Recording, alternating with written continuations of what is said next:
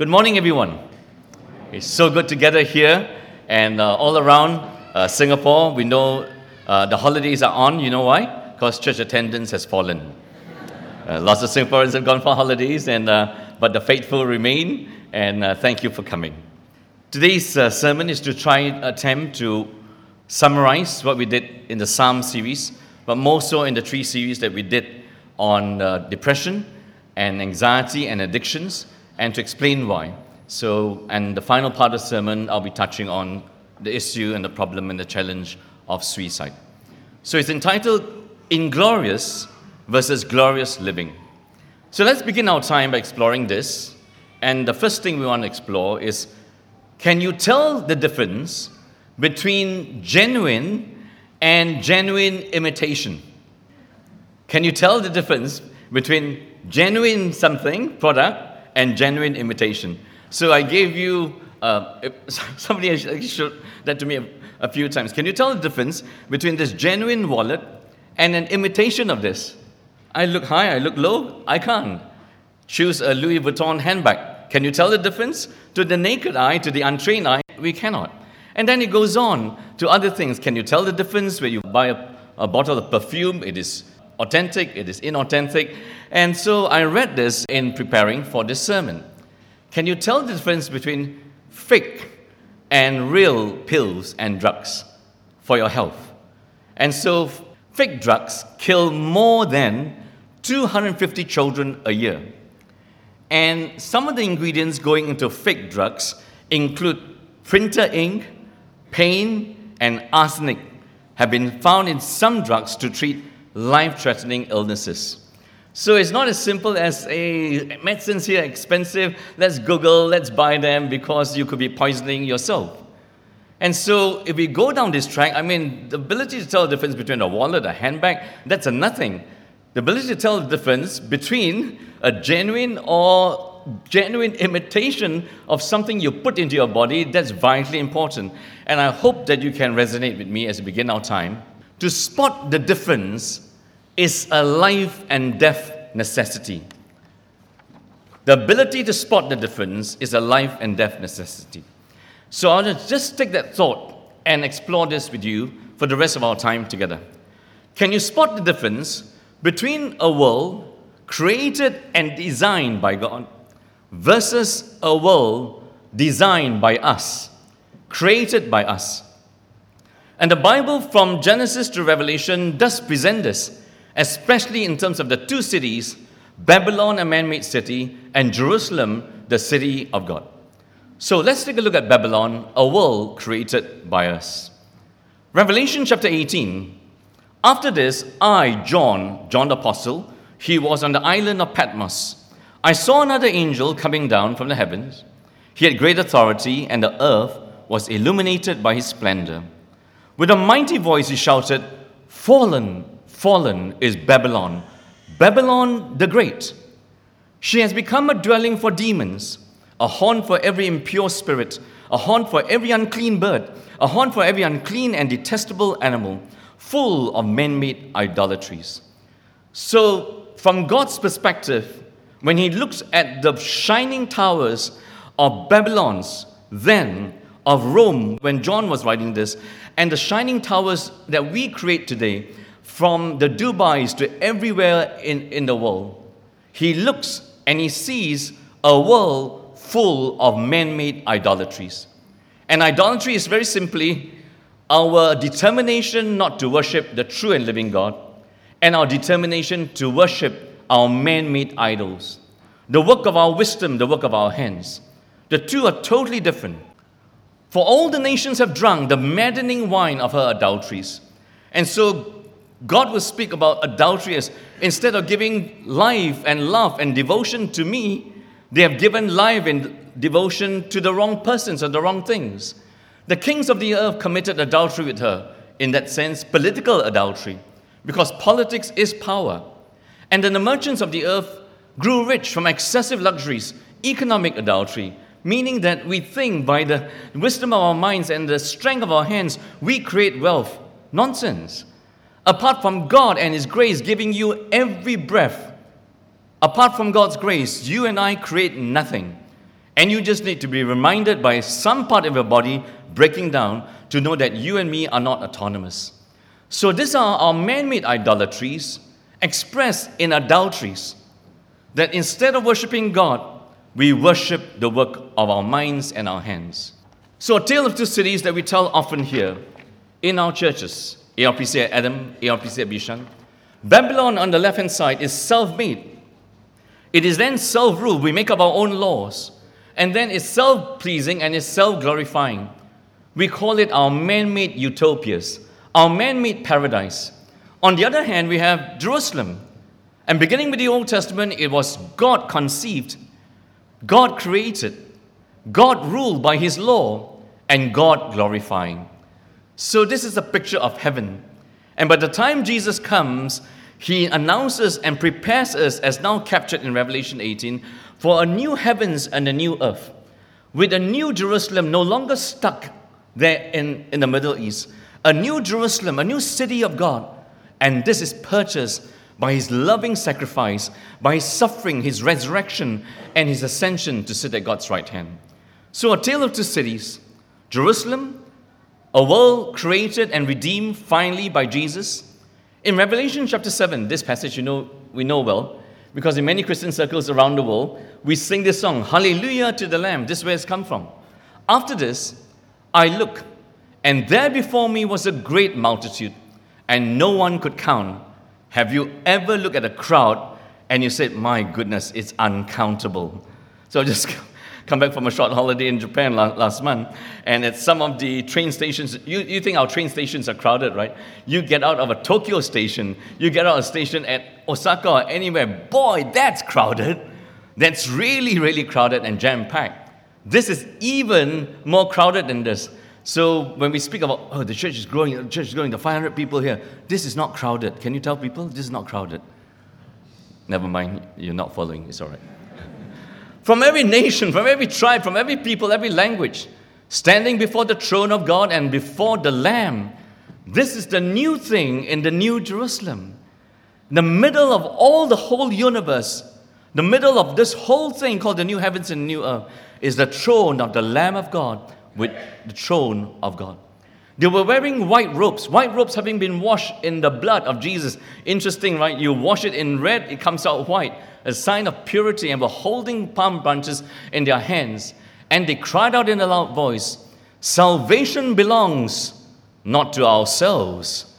You cannot save yourself from yourself.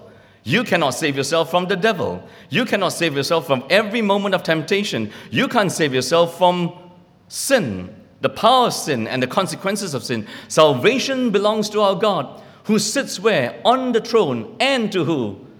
And to the Lamb. And then it goes on. All the angels are standing around the throne, around the elders and the four living creatures, the elders representing the Old Testament and the New Testament believers. They fell down on their faces before the throne, worship God, saying, Amen. Praise, and glory, wisdom, and thanks, and honor, and power, and strength be to our God forever and ever. I do not know what Bible verses you find challenging to memorize, but I find such a verse challenging. Verse 12. You know what? I can never get the sequence of the memory right. So, which one should I say first? Power or honor or glory or uh, majesty or authority? Never mind, lah. It's all the same. Really? They all belong to the same family of words. It is all for the glory and the praise and the worship of God. But each of them is worth exploring. Praise and glory and wisdom and thanks and honor and power and strength are due to no one else but God and God alone. And that takes you straight back to why God created you and me in His image. He didn't create you and me in His image only to be a runaway train. A runaway train will be dangerous to yourself and dangerous to others. And the last time you check in your sinfulness, you're dangerous to yourself and dangerous to others in your thoughts, in your words, in your deeds. That's why you arrive here slightly damaged from a conversation you shouldn't have had with your wife or your husband or your father or your mother or your child. We are danger to ourselves and a danger to others apart from being saved by God. And so God created us to worship Him, glorify Him, live according to His word, fulfill His will. That has come to pass finally to the finish and the perfect work of Jesus and his love for us. So to God belongs this. For the Lamb at the center of the throne will be their shepherd. Here is the focus. Why is the Lamb the focus? He's their shepherd. He will lead them to springs of living water. Sounds very familiar, right? Sounds like the Psalms. And God will wipe away every tear from their eyes. Now, what does that tell you? Let me show you the next passage. We meet a God who says this, and then in Revelation 21, the second last chapter of the book, He will wipe every tear from their eyes. There will be no more death, or mourning, or crying, or pain, for the old order of things has passed away. What do you know about this present fallen, sinful world and age and order? Whatever you do not know, please take note that from God's perspective, it is full of it is full of tears, especially for the people of God, as we pilgrimage and journey from a world laden with Satan and sin. No more death. Everyone seated here, four or five hundred of us, are going to die. That's a prophetic statement, don't you think? Makes me a very good prophet. You want to turn to the person next to you and do a reality check? Just do a reality check with them. I'm going to die one day. That's not the conversation we like to have. There'll be no more death for all 500 of us here at Bishan, all 500 of us at Adam Road. There'll be no more death. There'll be no more mourning or crying or pain. For why? The old order of Babylon, man ruling himself, herself, being kings and queens of your own life, and thinking that can be lived with impunity for eternity without repercussion, those days are over. Because the coming of Jesus 2,000 years ago is the coming with a warning. You want to live your life your way? That's the end. Because I've come to usher in the kingdom of God and I am that king. We meet a God who is determined to be worshipped from creation to redemption. But at creation, at the fall, we said to this God who created all things in heaven and all things on earth, He created us as the epicenter to rule the world on His behalf. We said to God, We want the rule, but we don't want you. That's the essence of rebellion. We want the rule, but we don't want the ruler. So we'll be autonomous. But in the end, through Jesus' finished work, all beings, did you notice? Angelic beings and human beings will worship God and the Lamb. The reversal of Babylon, the fake paradise, and the fake utopia that we live in. So, that is the big canvas that we preach and teach and live all things as God's people, beginning with our churches here at ARPC at Adam and Bishan. So, where has that taken us? I quoted this a while ago, but probably forgotten. In America's experience of tears, it's a country addicted to this thing. From the introduction of OxyContin in 1996, more than 20 over years ago, Macy, Beth Macy, traces how America embraced a medical culture that overtreated with painkillers. Because life is so painful, not just in America, everywhere around the world. You know what's the main thing we try to, to experience utopia? Utopia must be painless. Utopia must be problem free and pain free. That is paradise. And that's how we get into all our addictions to run away from the perplexities and the complexities of relationships, of brokenness, of selfishness, of sin. And so we dull ourselves to be pain free. In some of the same distressed communities featured in a best selling book, the unemployed use painkillers to numb the pain of joblessness and pay the bills. While privileged kids from middle class and upper middle class, they dull themselves in cul-de-sacs and school corners with, with their drugs. And friends, just in case you think it's out there, it's us. We think as long as we can create a world that is problem-free and pain-free must be equals to utopia. No, utopia must always have God. If you don't have God there, you can dull yourself with, with all kinds of drugs, it will still not be heaven because the problem of Satan and sin is not dealt with. And he goes on. The only book to fully chart the devastating um, opioid crisis in America. That's what it is. A harrowing, deeply compassionate dispatch from the heart of a national emergency. So, just in case you think there's a million miles away, I was talking to someone, ministering to him, and try, he was trying to escape the pain of life. He says, I've, I've, got friends, my, my colleagues, we're all working in quite good places now.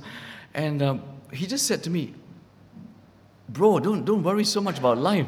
Why don't we just take a weekend, fly off to America and do this and then come back? Why don't we just don't worry so much about the pain of, and stress of life in Singapore? Fly off somewhere and do some of this and come back. Nobody will know. Is that how you're going to live?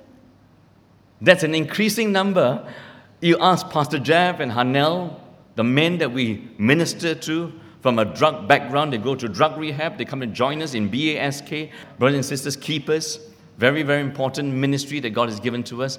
In the 60s and 70s, the main people addicted to drugs were the lower class, the blue collar workers who had absentee parents. Today, if you put your finger on the pulse, everywhere around the world, and we are not excluded, there'll be a higher and higher percentage of us in the middle class and the educated ones who might be doing this. Not here, because you'll be caught here and you'll be trouble here. But I could always fly out there because I'm earning a lot of money and I do not know what to do with this money. And that's the world that we live in, in search of the pain free life, simplistically equal to utopia. So, our man made utopia to understand ourselves with the series that we just did.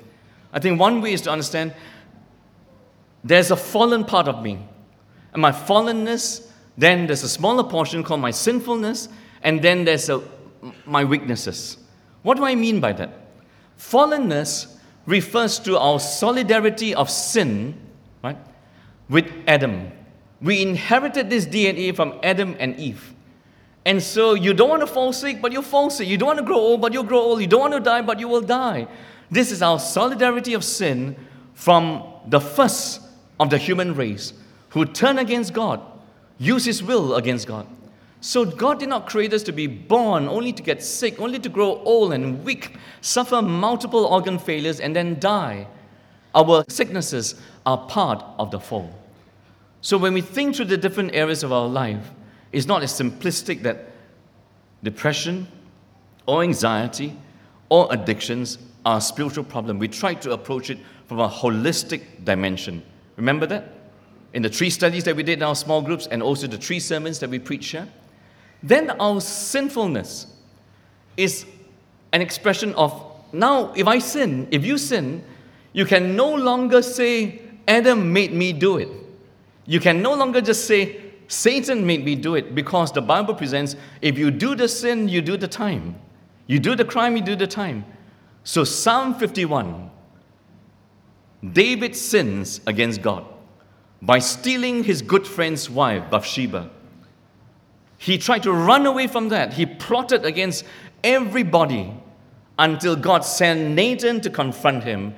And out of that came Psalm 51. Against you and you alone have I sinned. So that was his sinfulness. No, no chance to blame Satan, no chance to blame Adam. I know I did it. Nobody forced you to do it. The circumstances could have been pressurizing, but I, David, did this. And so we're not programmed to sin, but we are addicted to self, to self pleasing, to self righteousness, to self sufficiency, and ultimately to self glory, saving our faces at the expense of God and of loving neighbor. And then there are weaknesses, not just our fallenness, not just our sinfulness, but our weakness. Now let's say David was where was he at the time when he was tempted by this? He should have been out at war, prosecuting a war on God's behalf, together with his generals and his men who were willing to lay down their life for God under King David. But he was walking around his palace. He looked. If he was a stronger man, as described when he was young, David feared the Lord. He was a man after God's heart. But by the time that happened, he looked and he lusted. And though he found out that was someone else's wife, he still wanted her. What do you call that? Sinfulness and weakness. Because our fallenness, our sinfulness, and then ultimately our weakness, we are weak in different things in different seasons of our life. So some of us are more prone to fear. Some of us are more prone to pride. Some of us are more prone to unforgiveness. Some of us are more, more prone to worry. Is that part of my fallenness? Is that part of my sinfulness? Is now, through a circumstance that God gives me, part of my weakness? And that's important for us to explore time and again. And so, where does that take us? It just came out in our news yesterday, Channel News Asia. The number of suicides in Singapore last year was close to 400, 397. And close to 400 people took their lives in Singapore. That is more than the number of people who got killed in car accidents. Just to put it in perspective for you. So if we are always telling each other, be careful when you drive, be careful when you walk, how much more do we need to think about this, even in Christian circles? They've found that more men than women take their lives, and the highest spike in the last year's statistics were between the ages of 10 to 29 for men. So, put it all together, we have something on our hands here. Something that we cannot irresponsibly deny and sweep under our carpets. Because Christians around the world have also taken their life. And we're going to try to explore this. So, I did cover this in our mental wellness seminar that we had as part of the ministry that God has given to us. But those seminars, though well attended, 200 each time, 300 each time, half of them from other churches, I know that the 2,000 of us here, not many, not all of us attended. So it's important that we hear this messaging across the board. So those who went to that, I, I apologize and ask for your understanding. And this is our effort, my effort, to educate the church as biblically and educate the church in as holistically so that we deal with our fallenness and our sinfulness and our weaknesses Biblical perspectives, the path, pathways to suicide, suicide in the Bible, and pathways out of suicide. Some parts may be a bit, technical, but please follow me, and we'll come to the end and then celebrate communion together. Here in Bishan. A characteristic experience of those who walk through this is firstly, they themselves face what we call an incomprehensible darkness in life. And then they cannot communicate this pain, this darkness that they are going through. So I gave the illustration of my late father-in-law, Mona's dad, that um, you know they had a pet dog, very good pet dog, and and good watchdog. And one day my father-in-law saw that it was wounded, it was limping. And so he got near to try and see what the wound was and to treat it. And if you know, when animals are hurt, right, so he got close and he, he wasn't thinking very much about it, and it's, the dog snapped at him. Dog's not characteristic like that. It's pretty good. But when we go through pain and we can't communicate it, it's a terrible position to be in. The only reason you see doctors is that you're in pain. Some part of your body is not working. You can communicate it, and he or she, through her professional training, makes a very good guess at what you're going through.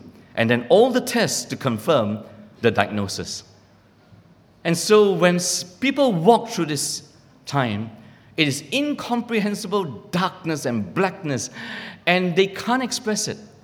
And then will come the suicide ideation that might lead to suicide itself. And so, for us as believers, it's a faith crisis. A fatal tragedy has happened, and there's an unresolved wreckage. And what is the wreckage? I look around and no one gives, is able to give me the answers. They say for every one person who commits suicide, there are six people who are left in wreckage. That is a very conservative figure, don't you think? For every single one who takes their life, sadly, six. You can multiply that many times over because friends and friends and acquaintances, people will ask, why? What happens now? Where do they go? But the most frightening thing is to meet God's silence about this death and this sadness and this tragedy. So we explore suicide in the Bible. If we go for a plain reading of God's word, of Scripture, suicide does break the sixth commandment thou shalt not murder, because life is sacred, because life is created by God. So self murder is still tantamount to murder. And then you find in the New Testament a passage like this Everyone who hates his brother is a murderer. So, can you follow this? Everyone who hates his brother is a murderer. And you know that no murderer has eternal life in him. So, from John's perspective, when we hate each other in church, in DG groups, it's no small thing. When you can't stare each other in the eye here, it's no small thing. And you still lightly, simplistically presume that you can hate someone, be unforgiving of a brother and sister in Christ, and still be headed straight to heaven. This verse makes you think and ponder. The two things don't go together because Jesus came not to hate us, He came to love us. And so, for some who hold on to this, what I call the purest view of this, murder and eternal life are mutually exclusive. If murder and eternal life are mutually exclusive, then self murder and eternal life are mutually exclusive. If you go for a plain reading of Scripture and do not caveat it with what I call wisdom as we live life today, there are five, six instances of suicide in the Bible Judges 9, 1 Samuel 31, 2 Samuel 17, 2 Kings 16, and Matthew 27. I have no time to explain all the background to this, but can you trust me just to run them through with you and draw the main threads of what we want to learn today? So in Judges 9, it says this And a certain woman threw an upper millstone on Abimelech's head and crushed his skull. Then he called quickly to the young man, his armor bearer, and said to him, Draw your sword, kill me, lest they say of me, A woman killed me. So, what is that? What is that? There is something there that you must note. And his young man thrust him true, and he died. Thus, God returned the evil of Abimelech, which he committed against his father in killing his 70 brothers many dimensions to it. Stay steady with me. 1 Samuel 31, verse 3 to 5. The battle pressed hard now against Saul, and the archers found him, and he was badly wounded by the archers. Quite similar, badly wounded. Then Saul said to his armor bearer, is always to the armor bearer, Draw your sword, trust me true with it, lest the uncircumcised come, lest the non Israelites come and say, and trust me true and mistreat me. But his armor bearer would not do it, for he feared greatly. Therefore Saul took his own sword and fell upon it. 2 Samuel 17 23. When Ahithophel saw that his counsel was not followed, he saddled his donkey, went off home to his own city, he set his house in order, and hanged himself, and he died and was buried in the tomb of his father. So obviously he had gone to give counsel. Obviously he had gone, but he was rejected. 1 Kings.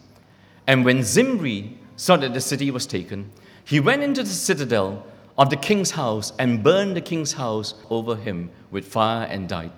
Because of his sins that he committed, doing evil in the sight of the Lord, walking in the way of Jeroboam, and for his sin which he committed, making Israel to sin.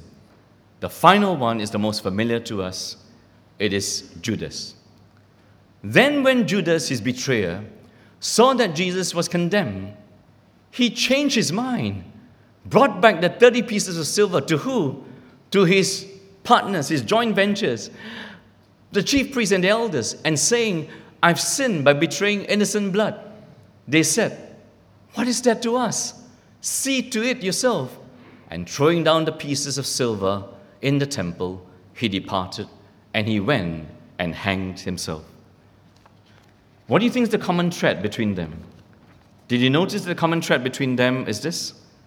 That all was set in the context of shame and honor, or honor and shame. And every country and every culture, every family has a spoken, unspoken, formal, informal, conscious, unconscious shame and honor framework. And we need to ask ourselves collectively here in Singapore need to ask ourselves as your families, the Chia family, the Lee family, the Tan family, the Smith family, what is our honor and shame framework? So we did pray for our PSLE students. So we got about 60 over students, right, graduating from PSLE into secondary school into our youth ministry at Basic. So we got to pray for 60 over students. But with 60 of our students, how many parents are there? Quick mathematics, please tell me. 120 plus 60. So about 200 of us are going through this. That's about 10% of ARPC's population. So that is why we must speak about this. So I do not know, I think generally across the board, right, the percentages have gone up and Chuan Primary School, 100% passes. We rejoice. But for some, it may be below expectations. And it's very important that we think about this. So I've shared this many times, but just to refresh your memory, you would know that I'm quite okay, like many of the pastors. We got a certain level IQ, so I never fail exams. Until I went to university. First term, first year, bang, fail an exam. In the old days before phones, you don't get your results here. Do you get your results here now? I'm not sure in university. You had to still walk to the university on a notice board, but thank God it's a number, not a name. So I read my number, bang, fail. I was walking back. The moment I saw fail, the first thought wasn't me, the first thought was my father, who had borrowed money to send me to study for my future because he couldn't see a future from where we came from. And what would that do to him? What would he say to his friends over in the kopitiam in my house. What we say? My son is doing well. I, should I tell him? Should I not tell him? So I felt like a loser. Then I thought maybe I should just run away. Maybe I should, bang, split second. Maybe I should just end it all. Then I bump into my Australian friend in the same course. So I asked him, How were your results? Pass everything, fail one. Which one? Same subject. What was his immediate response? It's good. Now we can go to, to the beach more often for the next term together. See, when an Asian, a Singaporean, a Malaysian, a Chinese, an Indian, we, we fail an exam, it's the end of the world. For a Westerner, an Australian, he fails the exam, it's more time at Bondi Beach.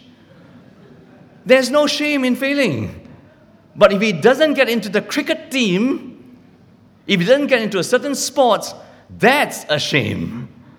We all have different shame and honor systems. And then you pull it down into your family. As simple as in your family, I don't know what kind of father you are, what kind of mother you are, you, your son drops something. Why so clumsy? You're born clumsy like your mother, no? I hardly crash into anybody. Bang, it goes in. For the rest of his life, he did not drop things. She cannot drop things. And all those things build up to our mental well being and our mental wellness. And so it's very important as we go through different seasons of life and face different milestones for ourselves and our children. So, my plea is please understand what's your shame and honor system. What's yours? What's ours? And we're going to end by exploring this a little bit more.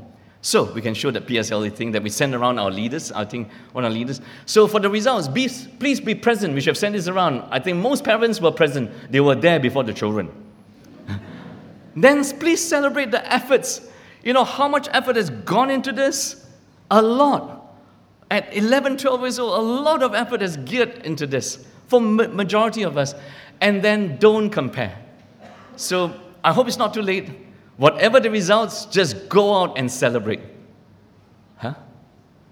What do you just say? Whatever the results, whatever school they're going to, just go out and celebrate? Yes because that's the experience of being saved by grace, not saved by works.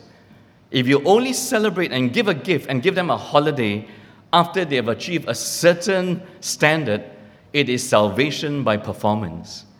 And when from young you inculcate salvation by performance and works, you're going to create a whole world of anxiety because the person never knows whether they have performed enough not simply in exams, but beyond exams into every area of life. I can say that to you, friends, per- personally and pastorally. That's a huge thing. And don't compare. Be comfortable in what God gives you. And even the term, some of us are fast starters, quick learners, some of us are slow starters. Fast, slow are not the frameworks we use. We are just different. You want to turn to each other and say, We are different.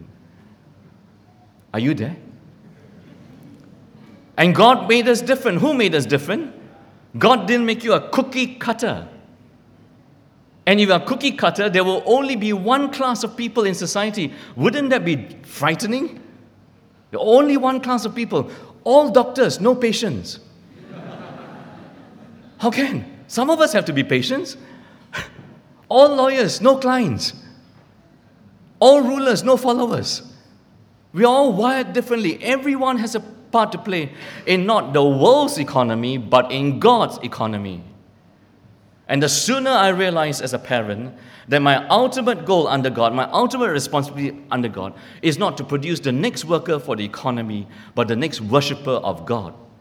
I must always work that out in my life. What is it I really want for my children?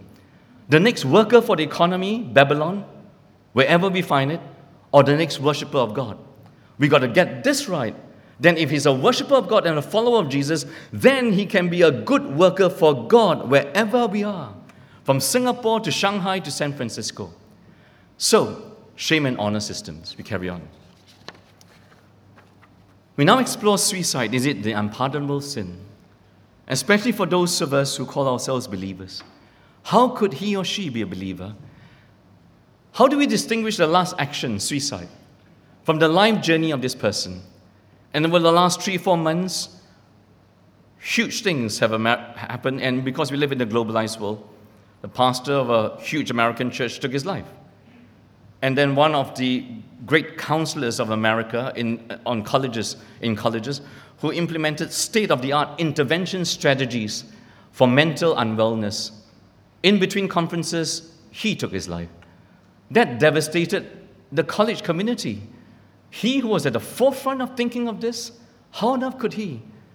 And so we try not to put this in the news just in case they're copycat. Because there are many things that globally, instantaneously, we look at and say, I could go down the same route. So, how do we distinguish the last action from the life's journey? What led to the last action? Was it mental unwellness? Was it depression? Was it unrelenting mental onslaught that I I don't want to think about it, but I think about it. And so I finished the sermon yesterday, and this young man comes up, brilliant young man. We've known him from young. Said, Can you please work that out with me again? And then finally said, I've had this all my life. I've had this from young. I've had this from young. I just can't stop the thoughts. But I know I'm not endangered by this. But there are some people who are endangered by this. And you're so good just listening to him. I never guessed that from him. I knew he came from a difficult circumstance with his parents. And so, can a Christian be so overwhelmed by despair and so blinded temporarily so as to do this? And so, we keep asking more questions. The last section is it the main or the only decisive factor of a person's past life and a person's eternal destiny? You see the question we're asking there? Can this one moment define and change everything? That that canceled his, that he actually believed in God and Jesus at all. And that cancels him going to heaven. And we are saying that we really don't know. We are pleading humility because it's not as simplistic as that. So, could it be the main, the only, or is it a factor? The factor and the only are different to it is a factor in this. And so, the last section and life's evidence. Now I'll remind you, brothers. This is Paul writing in 1 Corinthians 15 of the gospel I preached to you, which you receive, in which you stand, and by which you are being saved. Notice I bold it. There seems to be a condi- condition to it. If you hold fast to the word I preached to you. So, the doctrine of God saving us, the teaching of God saving us, the teaching of salvation, the doctrine of salvation, includes the doctrine of perseverance. That as God sanctifies us, makes us more and more like Him, before Jesus returns, we are called to persevere in our faith. But if we give up and no longer believe, Paul warns that's a no no. But here is the qualifier in regards to the world that we live in. In the world that we live in, that is full of Satan and sin, ours is not a perfect perseverance. Ours is a pain and perf- perseverance. You and I don't have perfect marriages. We don't have perfect children. We don't have perfect parents. We don't have perfect jobs. There are always tensions and frictions. And to hold on to Jesus and believe that Jesus is in control of this messed up marriage, in control of this child that is veered from God, in control of this parent that is, that is so hardened. Though I shared the gospel with my father for 30 years, he still doesn't want to believe. Ours is not a perfect perseverance. Ours is not sinless sanctification, but suffering and scarred as we grow up, as we grow old, as we grow sick, as we die. We do struggle. Is Jesus the way? So we need to understand this. How to lessen the last act of suicide and how to increase the life of faith. How to lessen the last act of suicide? And this I took from John Piper's ministry. And he wrote in the wake of a suicide that rattled America. Robin Williams, comedian, the man who made millions of people laugh around the world, right? As Mork and Mindy, you just ask the older folk. And then many other movies, Robin Williams. When he took his life, it devastated America. How could a man with so much laughter and joy do this? So, Jon Bloom writes about our grasp at being God. In Genesis chapter 3, God said, You can eat from any tree in the garden, but you must not eat of the tree of the knowledge of good and evil. But Eve fronted up to that tree under Satan's temptation. She saw that it was good to make her wise. She took it, and that began our life of rebellion and sin. So we don't have all the answers. It would seem that the tree of knowledge of good and evil, the only one who had the right to it, the prerogative of knowing good and evil, and able to handle it and turn evil into good is God and God alone. You and me, when we enter and know good and evil, we can't handle it, neither can we turn evil to good. It's outside our domain. So I think in one of his sentences, or his, his title of his article was, Hand the Fruit Back. It's not good for us to, to know everything. We can't know. Let's hand the fruit back to God. And what do you think? So we hand the foot back as part of us grasping at our own wisdom. We overreach into God's territory, thinking that if we, we know everything, we can control everything, we can master everything and turn it. And then, because we step into God's domain and try to be little g gods of our life, we overthink. We overthink our own life, we overthink others, we overthink when others wrong us What's going on in their heart? What's going on? That drives you nuts. Drives me nuts. When you're overthinking what your boss could do to you, your colleague could do to you, a husband or wife could do to you, then we overcompensate with what we think and what we say and what we do. And sometimes when we cannot bring things under control anymore, it's over. And that could be one explanation to put in another piece of the puzzle for us. We need to hand the fruit back. And examples of handing the fruit back in the Bible are passages and persons like this.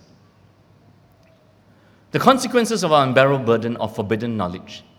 We give Satan, not God, more say over us, and we see more than we can cope with, and we know more than when we cope with, and then we try to act out of what we should not have known. So in Job, Job had lost his prosperity, he had lost his children, and finally he lost his health. And all throughout he was asking, Why me? I'm a man who fears God. I should be blessed. Why should I be minus instead of plus?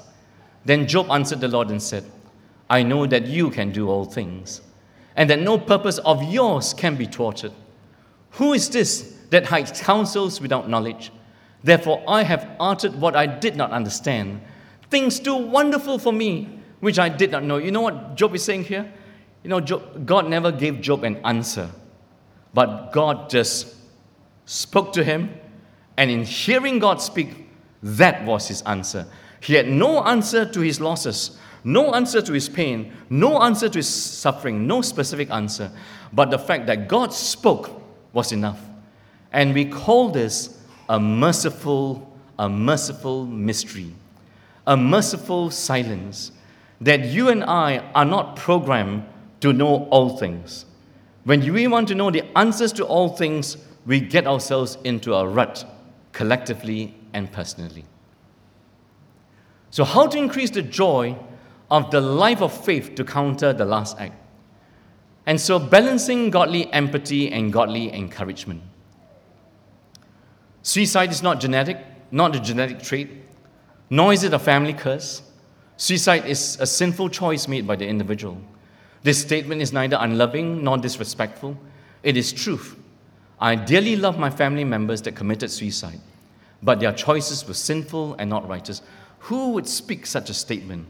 It was, it was spoken by Julie Gossett, American woman, a wife and mother who had to suffer the suicide of five family members. No matter what, we can't blame it on genes, no matter what, I can't blame it on the curse. It's still the choice that is from her perspective, trying to work this out five times over. I remember hearing of the suicide of our suicide of first Christian leader here in Singapore. And when I first heard that, I said, Is this true? What happens now? What happens now? As we go to the funeral. and carry on. Suicide may feel like the only way out, but scriptures tell us that God will never lead us into a situation where violating his commands is the only option. And this is 1 Corinthians chapter 10, verse 13, when you go back and read it. And this is Jon Bloom again. We do not help struggling saints, struggling believers, Christians, but refusing to tell them that suicide is displeasing to God, lovingly spoken, may be one of the means by which God jolts the suicidal soul back to better and to godly thinking. So we must still go forth and along the way, prayerfully, lovingly, gently, patiently journey with people. And finally, theologically, it's not how we die, but how Christ died. We are saved by the blood of Christ, not whether our last moment was triumphant or last moment was tragic. And so it's not the last moment that determines my entire life, it's not my last moment that determines my eternal destiny. It's the life and the death of Jesus. Not how we die, but how we live under Christ. So suicide should not be lightly dismissed. It's unimaginably painful and displeasing to God. But for the truly repentant, for the truly believing, for the truly justified child of God, all their lives, I've seen evidence of this through, through his children's church days, through his youth fellowship days with us. God is greater than our sins, even ones that grip us in our dying moments. As I say this, you mustn't hear me say either, of, either extreme. One, the purest view that murder and self murder is wrong. Absolutely, that's the, that's the only view. Neither am I promoting you to think of suicide as an acceptable thing. And that's why we preach with all our hearts, trying to be truthful to God's word, truthful to living in a fallen world while we journey from Babylon to the New Jerusalem. So you would have heard of our pastors sharing of their own lives, of Adrian sharing about Ashley. How, when it popped up, we didn't know what it was, but he spoke to me a bit and said, cannot discount the medical dimension of things. Maybe we have to check it out. And then we heard from Pastor Kenneth when he was preaching, and he's sharing, like Reverend John thing, a good number of us have undergone depression. Depression is a disorder, is an ailment, it's not sadness escalated to depression. The two things are different. And we, if we do need medical help, there is no stigma. We are preaching this with all our hearts that there is no stigma. Can you help me? I have these ideas. And holistically, through the studies, we are trying to do this as best as we can so that, that in this issue of, of suicide, that this one last moment doesn't cancel this life of faith, neither does it cancel eternal life. And that's the approach, that's the, the, the attitude some of us take. I think I find myself here. I don't have all the answers. I'm pleading my humility before you. But as and when we have to face it, I might as well speak to you now and plead with you that we don't have to be crushed living in Babylon. We can go and live under Jesus. Finally, I have to skip a few slides. You keep going on, I'll tell you.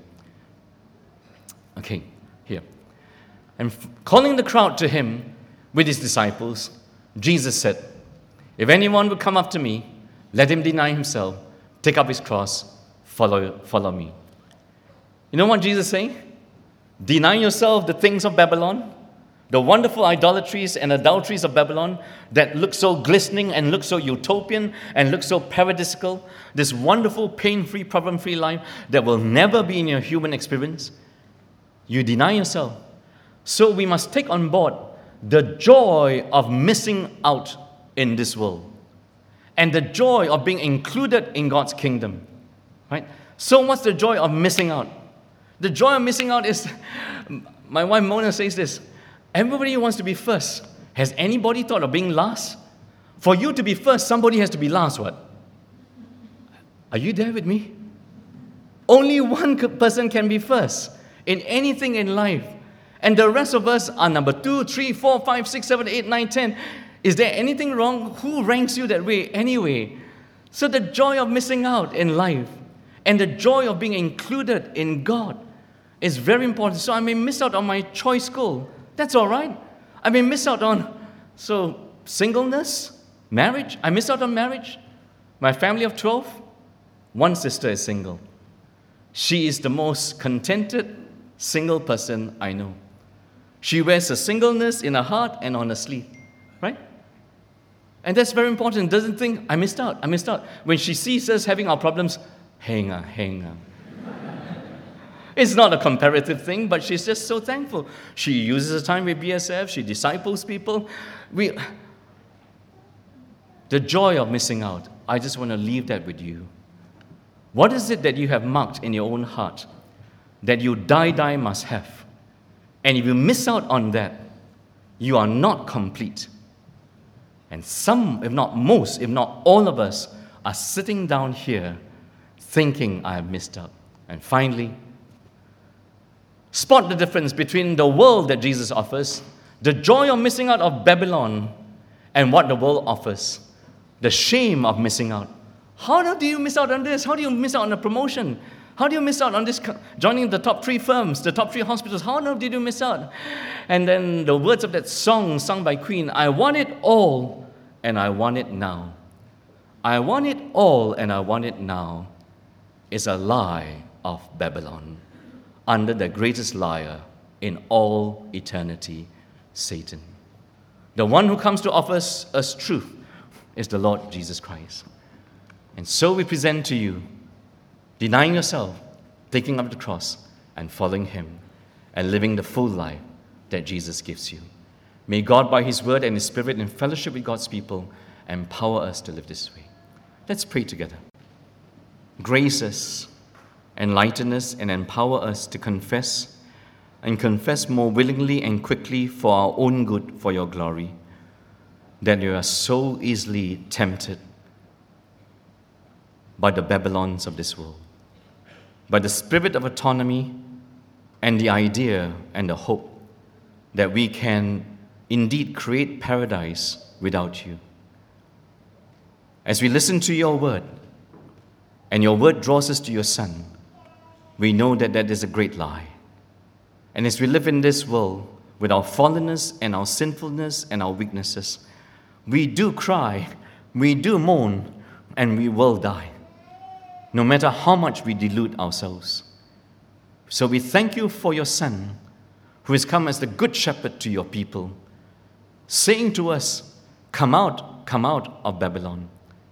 And so as we journey with very pain and perplexing sanctification, with very pain and perplexing perseverance, please strengthen us and encourage us in fellowship with each other.